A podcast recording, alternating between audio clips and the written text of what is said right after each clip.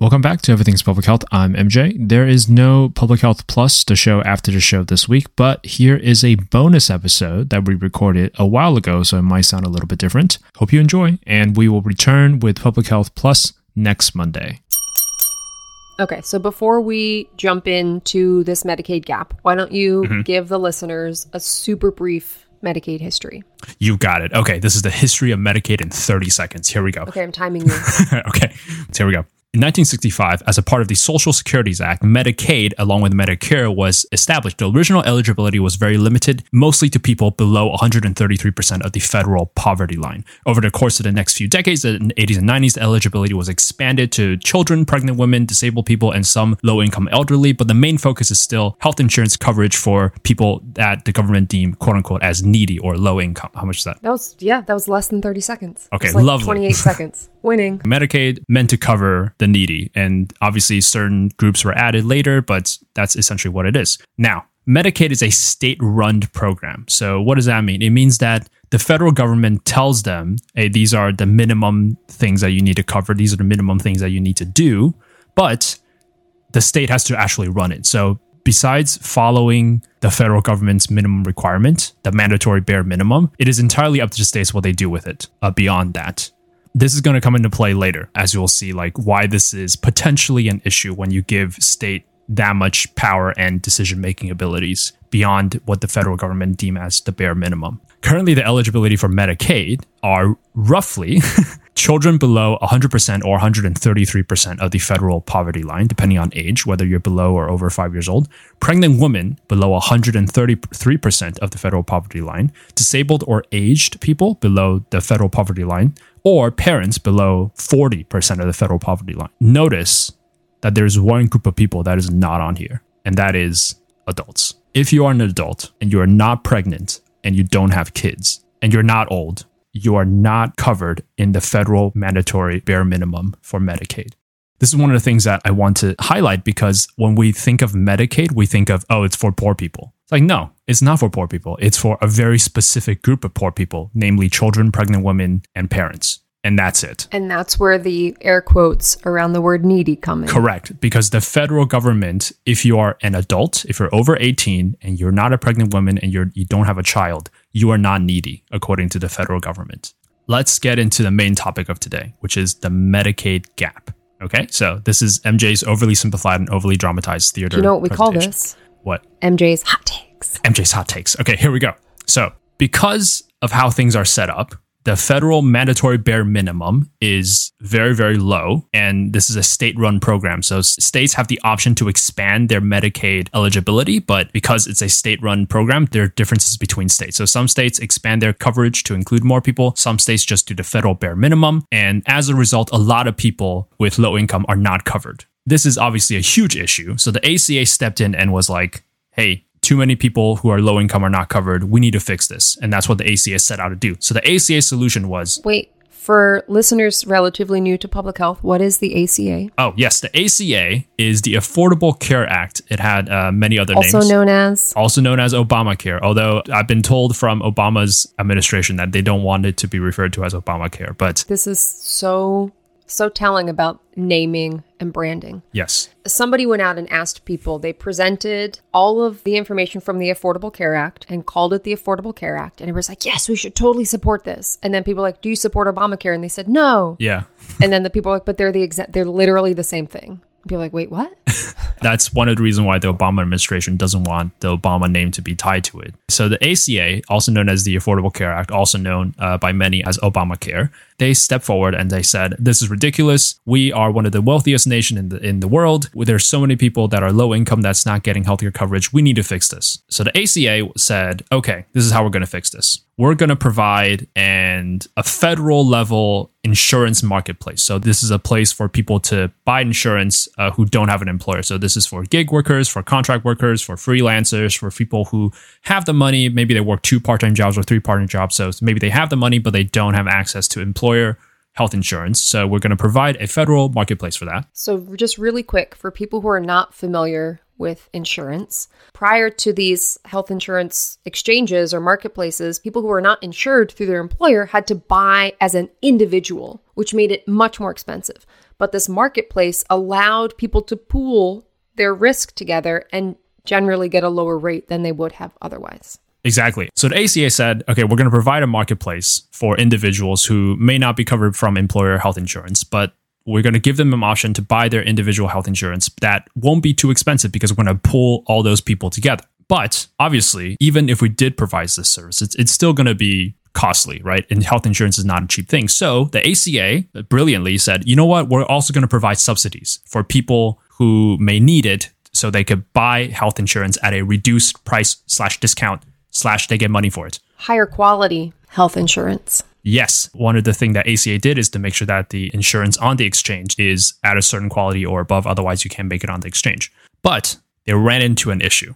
Medicaid already exists. And because of the technicalities of the law, the ACA was not able to say, okay, we're going to set the thing at 400% federal poverty level and every everyone below 400% federal poverty level gets a subsidies. They can't do that because Medicaid already exists and Medicaid already covered people below 100% of the federal poverty line. So they can't just say, okay, we're going to raise it to 400%, we're going to cover everyone below it. They can't do that because of a legal technicality. So their solution around this was say, okay, well, we're just going to say that the subsidies for the exchange is from 100% to 400%. And then we're going to go back into Medicaid and change Medicaid to say, okay, well, now states must cover people from zero to 100% of the federal poverty line. Right. That's their that's their solution to this technicality, which is we're going to approach it from both sides. We're going to cover people from 100 to 400%. And we're also going to expand Medicaid so that it covers adults, everyone, that's underneath 100%. It was a two way approach. Multi pronged approach. I love it. So traditional public health. Yeah. And the good news is because the marketplace is federal and is not state run, so when the ACA passed, the 100 to 400% automatically happens. But because we mentioned earlier, the Medicaid is a state run program. They can do whatever they want. They have to do the federal bare minimum, but they could do whatever they want beyond that. Some states covered adults, some states don't cover adults. So the ACA was like, okay, well, this is going to be an issue we are going to make sure that every state covers 0 to 100% of adults, not just like pregnant women and parents and children. So the ACA was like, look, hello, 50 states. This is the ACA speaking. If you don't cover adults under 100% of the federal poverty line, we are going to take all your Medicaid funding away. That's a pretty significant threat because federal dollars cover a substantial portion of state Medicaid budgets. Yes. So even though Medicaid is a state run program, most of their funding does come from the federal government because the federal government wants Medicaid to happen. So the ACA stood up, put its hand on its hips. Got a little saucy. Yeah. Got a little sassy and saucy and said, you know what? If you don't raise your eligibility level to cover everyone who's under 100% of federal poverty line, we are going to take all your money away. And then tragedy struck. Some states I'm not going to name who, got a little salty. Yeah, that's the right word. So some states, they say, no, we're not going to do this. We want to keep our eligibility level low because that's what we believe in. Your voice for these states is I'm sorry. It's it's a lot. You did you did disclose at the beginning that this was going to be your overly simplified and overly dramatized theater presentation. So I'm just you're just like you're on point. You are delivering what was promised. And these states were like, mm, they started scheming and they're like, hmm, there must be something we could do. Yes, I know what t- we could do. We don't like the ACA. Let's take the ACA to the Supreme Court of America. And so this case went all the way to the Supreme Court. And long story short, the Supreme Court says, okay, uh, the ACA can stay, uh, but we do think that the Medicaid thing is a little bit of a coercive. It's kind of like extortion. You can't just threaten to take away all their money away if they don't do this. So we're going to scrap the Medicaid eligibility expansion thing that the ACA is doing. And the states were like, yay, we don't have to do this. As a result, that part of the ACA fell apart, which means some states have not expanded Medicaid. Some states did. So some states saw what the ACA was doing and they say, We agree with you, ACA. We think this is a very great program.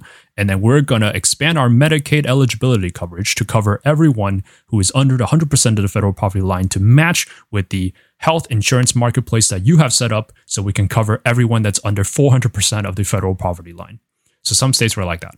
But some states weren't like that. Some states were like, no, we're not going to expand Medicaid coverage. So they did not do that. And what happened was you have this thing called the Medicaid gap. Dun dun dun. The Medicaid gap. So what happens is if you live in those states that have not expanded Medicaid eligibility, if you are above 100% of the federal poverty line, which is relatively easy to do because the federal poverty line is not that high, you can qualify for the subsidies on the healthcare market exchange. So you get a little bit of help to buy health insurance on the exchange if you're as an individual childless adult, right? But if you are a childless adult who is not currently pregnant, if you make below the federal poverty line, you are not covered by Medicaid in those states because they chose not to expand Medicaid eligibility. So, as a result, not only are you not covered by Medicaid because they didn't expand Medicaid eligibility, you're also too poor to receive the subsidies that the federal health insurance marketplace exchange provides. So you're too poor to get help from the state or federal government. You're out of luck because you don't qualify for subsidies for the individual exchange and you don't qualify for Medicaid as a childless adult in those states. That just it just is not right it's not right because to think that this whole thing started essentially because of a legal technicality, which is the ACA can't change, can't use languages that go below essentially 100% of the federal poverty line because Medicaid already exists. So they had to they had to do these like two prong approach, and it was going to work. Like their original plan was actually fine because if we, we just force states to expand Medicaid coverage up to 100%,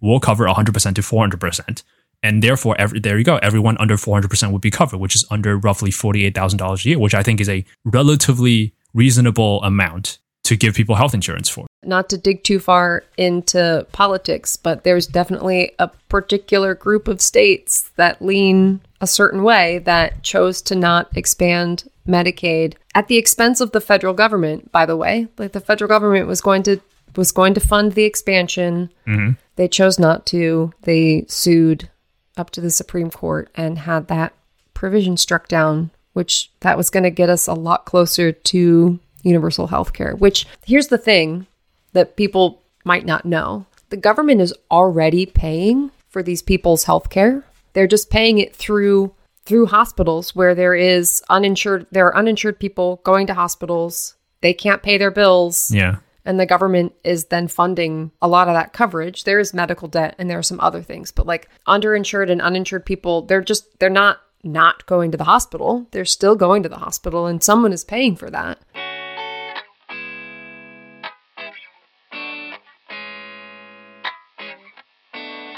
Thanks for listening. You can expect these more spicy and opinionated episodes every Monday. If you like the show, please give us a review on Apple Podcasts, wherever you listen to your podcast. It really does help us immensely, and spread the word about the show. As always, join us on Thursday for our main episodes. And remember, everything is public health. Everything is public health.